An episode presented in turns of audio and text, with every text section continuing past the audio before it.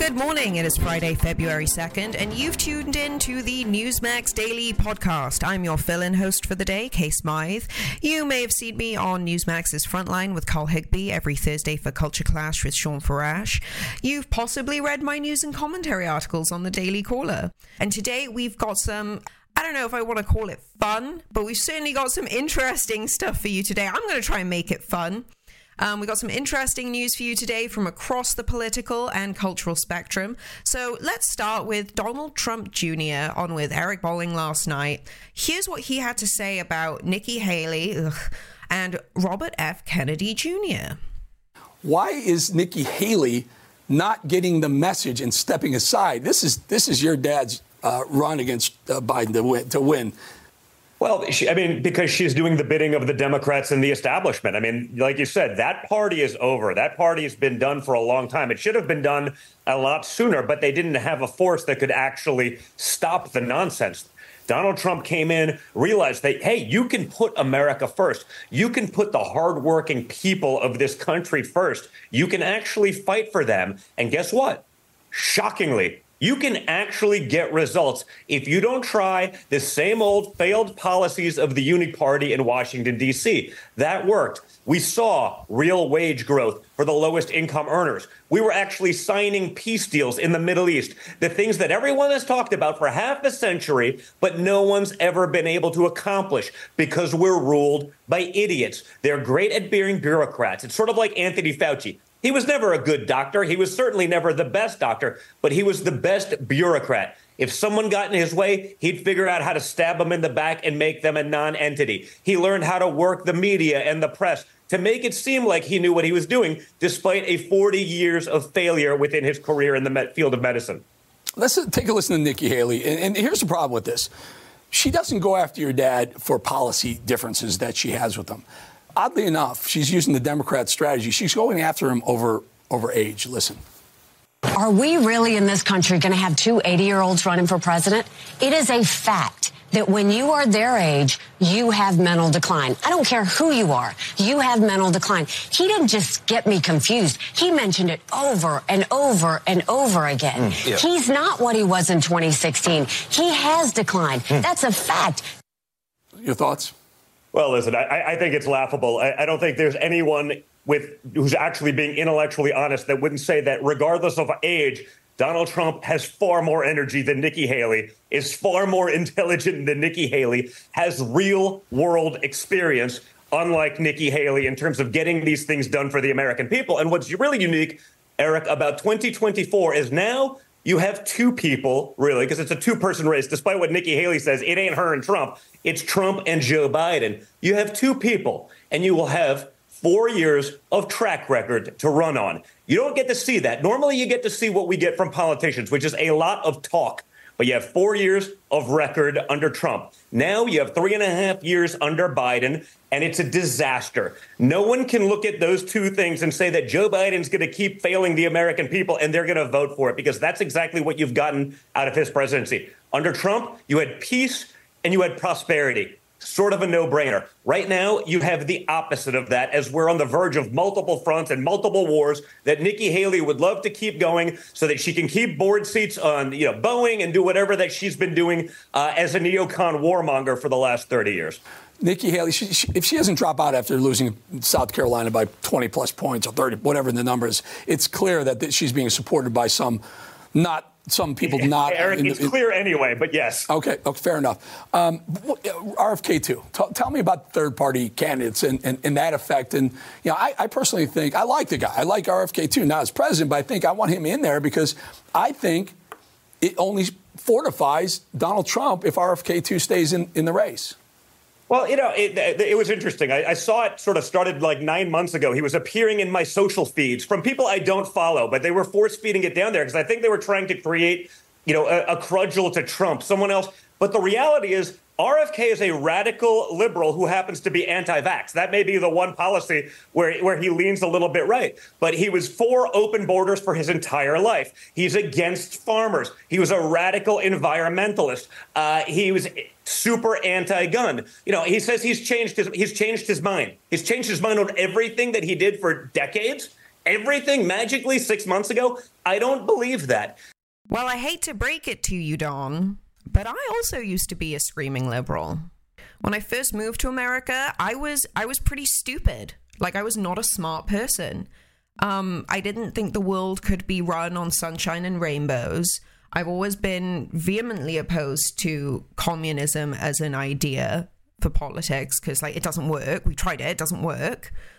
But living in California for all of about five minutes was enough for me to basically turn around, look in the mirror, and go, Oh, I got a lot wrong. Oh, so wrong seriously, if you had told me 10 years ago that I would be here today proudly working with Newsmax, writing some of the best stuff I've ever written, I'd have said you were mad. But I'm not stupid when it comes to macro social issues. And when you look at how Democrat policies have shaped the sociology of America versus Republican policies, well, let's just look at the border, like the southern border and the northern border, which I don't think gets enough attention because um, there's just as many illegals coming through on the northern border. The Republicans are trying to mitigate one of the greatest humanitarian crises in modern history. And the Democrats are either ignoring it or calling us racist for not liking sex and drug trafficking. And part of me, maybe I'm naive about this, part of me does want to believe that Robert F. Kennedy Jr. can change his mind that quickly. But that's only because I know I did. But to be honest with you, I can see why Donald Trump Jr. doesn't trust him until we see that action. Anyway, our next clip comes from Carl Higbie's Frontline. And I mean, it's Carl, guys. You gotta love Carl, and you're gonna love this. The Secretary of Defense just took the podium today and admitted that he handled his absence like really poorly. And simultaneously, the axis of global stability basically tipped over on its head in the last four hours. Now, given what I'm about to explain to you, if you were the enemy of the United States, you wouldn't probably be all that worried about attacking our troops with guys in positions of power like this. But I want to be crystal clear. We did not handle this right, and I did not handle this right. That's the understatement of the century. Look, I've been warning you guys. Projecting weakness, you know that at home. Projecting weakness on a global stage, not a good idea ever. It just it's not. And, and you can imagine the, the brief he got after that press conference, because that's when everything exploded. After saying all week that the U.S., we got this plan, guys, don't worry, but we didn't actually do anything to any of the people that shot at Americans. Those plans finally have been approved from the mythical approval process for a series of strikes over a number of days against targets, including Iranian personnel and facilities not in Iran. It's important to note, and I'll get to this in a second, that Syria is actually involved here and has more influence over what we do than you might think. Why is there this sudden sense of urgency, though? I mean, like five seconds after that headline popped up, this came across quote, U.S. sees signs that Iran is worried about escalating proxy attacks amid heightened tensions. I mean, basically, Iran funded a bunch of radical zealots in the Houthis, and now they can't control them. I mean, who could have possibly seen that coming? Iran is thinking, oh, what if these savage Houthis that we just armed to the hilt actually carry out the attacks that we armed them for and that they told us they were going to do anyway? Tehran is worried about becoming lakefront property at this point. But don't worry, not at the hands of the United States of America. No, no.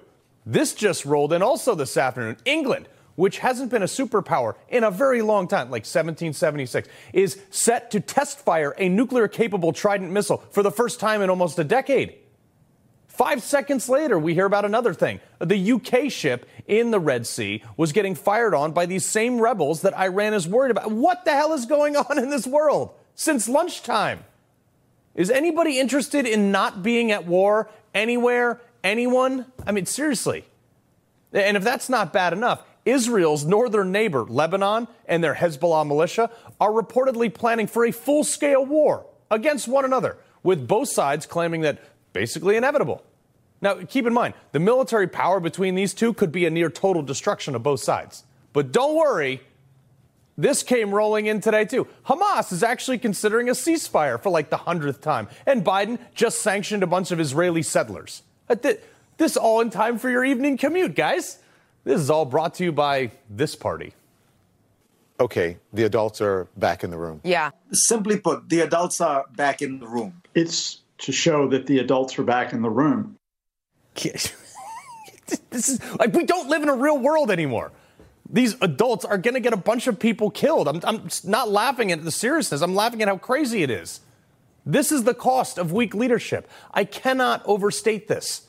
Biden's enemies and well, our enemies, they're laughing at us right now. And unfortunately, you and I might be the collateral damage. We're talking about global supply chain crisis, world war, food shortages, like I talked about yesterday with all the farmer protest over in Europe. That's going to affect us too. This administration's entire foreign policy, and we've played it before for you guys, the one that our enemies just couldn't care less about, has been one word. What is your message to Hezbollah and its backer, Iran? Don't. Don't, don't, don't. What's the message to Iran? Don't. It was very important to send a very clear message to anyone who might seek to take advantage of the conflict in Gaza to threaten our personnel uh, here or anywhere else in the region. Don't do it.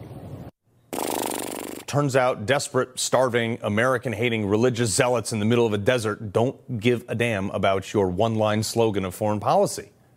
Apparently, neither does China, which I'll get to in just a second. Look, I have beaten this to death. When Trump found terrorists, he used the most powerful non nuclear explosive to take the top half off of a mountain. But waiting five days to hit a target that killed Americans doesn't exactly instill fear. From, from where those missiles were launched, folks, we could put a fighter jet overhead in less than 18 minutes at their top speed. Our carrier battle groups in the region, because we got three over there, carry hundreds of these planes with hundreds of thousands of pounds of munitions. We don't have 11 carrier battle groups for some day. That day was last week. These are not just for display. We're talking about nuclear powered moving cities at 50 miles an hour with enough firepower to rewrite half the geological features of the planet. If an enemy drone or a rocket or a missile, whatever, leaves the ground in any one of like three dozen countries that we monitor heavily, we know about it.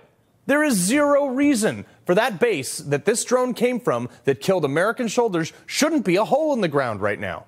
But instead, they wait five days to do anything. Look, we're at a breaking point. More and more of America's enemies are doing really crazy stuff right now. They're pushing the envelope. We're not even talking about the cyber stuff. They pushed the envelope under Obama when, they, when Russia invaded Crimea. North Korea was launching all kinds of weird stuff. China was manipulating its currency for predatory practices, not to mention what they were spying on us. When Trump came to office, almost all this stuff stopped. And our enemies held their breath because no one had any idea what Trump was going to do if they crossed us. All the media claims, you know, he's going to start a world war. He stopped a world war. You know how many other countries are watching America right now? Tons. One rhymes with China, who's currently funding military bases and infrastructure and mining operations in a whole lot of countries that we also rely on for resources. China terrifies me. I've been to China several times. Terrifying. Absolutely terrifies me what they are capable of doing. So I am so appreciative to Carl for always kind of turning the news in a direction that I've never seen anyone do before. He gives you the stuff as bluntly as possible. I don't know if a lot of people write know this, but he writes all of his monologues himself, and they're absolutely brilliant. But I want to quickly move on to another big issue, one that's as close to my heart as mitigating the collapse of America by our foreign advers- adversaries. Ugh, what a word. The destruction of real women in America. Here's more from National Report. Sitting here with me is Paula Scanlan. She is a former UPenn swimmer and a Lia Thomas teammate. Thanks for coming in, uh, for sharing your story. We appreciate you being here. I know it's probably tough to talk about, especially since uh, you've dealt with this firsthand, but I want to know what you make of this lawsuit. Yeah, I think the lawsuit is incredibly unfair. I think FINA made the ruling, and it's a it's offensive to them. They made the decision, they revisited the science, they made the conclusion that men shouldn't compete in women's sports, and to file any type of claim against that is against the governing body that they had claimed previously had done the right thing. So it's very interesting that they only like the rules when it applies to them. Uh, the Court of Arbitration for Sports saying in a news release, quote, Ms. Thomas accepts that fair competition is a legitimate sporting objective and that some regulation of the transgender women in swimming is appropriate. However, uh, Thomas submits that the challenge provisions are invalid and unlawful as they discriminate against her, contrary to the Olympic Charter, the World Aquatics Constitution, and Swiss law, including European Convention on Human Rights and the Convention of the Elimination of All Forms of Discrimination discrimination against women. Uh, your thoughts on this? Because Lia Thomas didn't grow up a woman, um, can't be discriminated against as a, a, woman because she wasn't born as one. Um, what does this send the message to uh, born biological women? It's incredibly offensive to me. And I think that that statement reads to me okay, we're okay with one year of testosterone suppressant, but anything, right?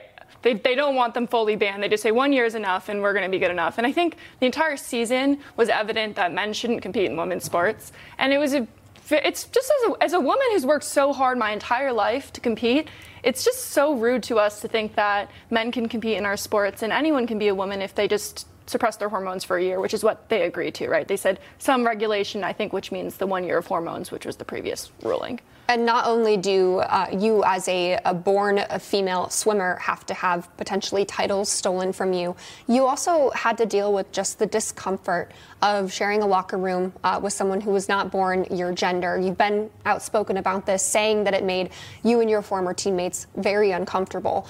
If they do reverse this policy, what sort of a message does that send to women who are being so honest and open about their feelings and, and what it must feel like to, to just change in a locker room with someone who was born a biological male? What message does that send to them? Well, it tells us all that our feelings don't matter, but it also, what's the point of having women's sports if we're going to allow anyone to compete in them?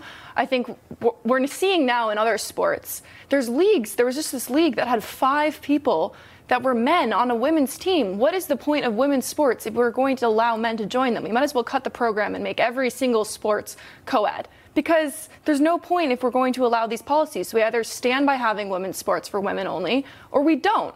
And I think that we should stand for having women's sports for women only. For you, having been someone who was on uh, Lia's team, uh, should she be allowed to compete in the Olympics or even go to the qualifiers? How would that make you feel? I think that it would make me really upset. Um, I don't think, I think if Thomas wanted to try and do that with the men, I'm, I welcome that. Um, but ultimately, if you were not born female, you should not be a female Olympian. You should not be competing on the NCAA level. You shouldn't be competing at the high school level. Sports categories are sex based and they exist for a reason. And if we can't protect that, then what's the point of having the category? And finally, today, we've got Rob Schmitt on immigration. Listen to this, guys. Brilliant stuff. Video of illegal immigrants attacking New York City cops in Times Square went viral this week. It's amazing to watch. It shows two officers getting pummeled by dangerous, ungrateful 20 something year old fake asylum seekers in the heart of Manhattan. Somehow they have the restraint not to use excessive force. I don't know how. Men who fled their homeland to come terrorize ours, abusing our asylum laws, cheered on by the White House. These are the military aged men that our border experts have been warning us about. Millions of these guys pouring into the country, with our national media desperately trying to paint them as innocent victims of oppression somewhere. In truth, if you know anything about what asylum really means, nobody coming into this country is an actual asylum seeker, except perhaps maybe the Venezuelans fleeing communism. Ironically, Biden's DHS has been actually sending those people back because they might not vote the way they want them to. To make the story even worse, though, the New York story, this vicious group of ungrateful thugs were released without bail by Manhattan Attorney General Alvin Bragg, making this story a highlight reel of left wing idiocy, open border migration, and an unwavering tolerance for violent crime combined together. Watching a gang of illegal migrants beat up American cops and then be released on no bail, flipping the middle finger at the cameras, is a perfect picture of America today, collapsing under the weight of Western guilt and cultural Marxism. And as quality of life continues to plummet in our major cities, with gangs of these illegals cruising around on stolen scooters and swiping phones and purses right out of women's hands as they stand at the intersection, The people who once cheered for open borders, well, they now sound like this. Get them all and send them back. We don't, we don't touch our police officers. We don't touch anybody. Oh, Kathy Hochul is now tough on illegal immigration, it would seem. I suppose unchecked illegal migration is no longer part of who we are, like it was when Donald Trump was president of the United States. Hochul now sounds like Eric Adams, and they're both starting to sound more like Donald Trump every day, who was the president when these same people mocked border security and started lobbying for the insanity that now threatens their political power. This state has always thrived by embracing people from other countries, other lands, people saying coming without knowing the language. Maybe they didn't have a lot of skills, but they're given a chance. Those folk who are coming across are the ones who are helping to put food on our table. Without them, we're not able to eat. We need immigrants. This country would collapse without immigrants. That we are a nation of immigrants and the culture that they bring to this country. It is immigrants who historically, in addition to all others, who have helped strengthen our country, strengthen our economy. You notice one thing that they always say immigrants. They never say illegal immigrants. They're hoping that you'll just put those two things together. In truth, conservatives have never had a problem with legal immigration into this country. They love it. And immigration is just one of several examples of the true nature of the politics that we are up against. Leftism always takes something functional, something secure, and destroys it. And they do so in the name of virtue. Immigration in this country was as secure as it had ever been. The left destroyed it, feeding you lies about what America really means, telling you that anybody should be allowed to come here and just dole off the system. Thank you so much for tuning in today, folks. And from this extremely legal, tax paying, legal resident alien with zero representation, have a beautiful weekend. Thank you for listening to the Newsmax Daily Podcast with me, your fill in host, Kay Smythe. God bless you, and God bless America. News breaks every minute, every day. You need the app, the Newsmax app. Find it free on your smartphone store. Then watch us anytime, anywhere.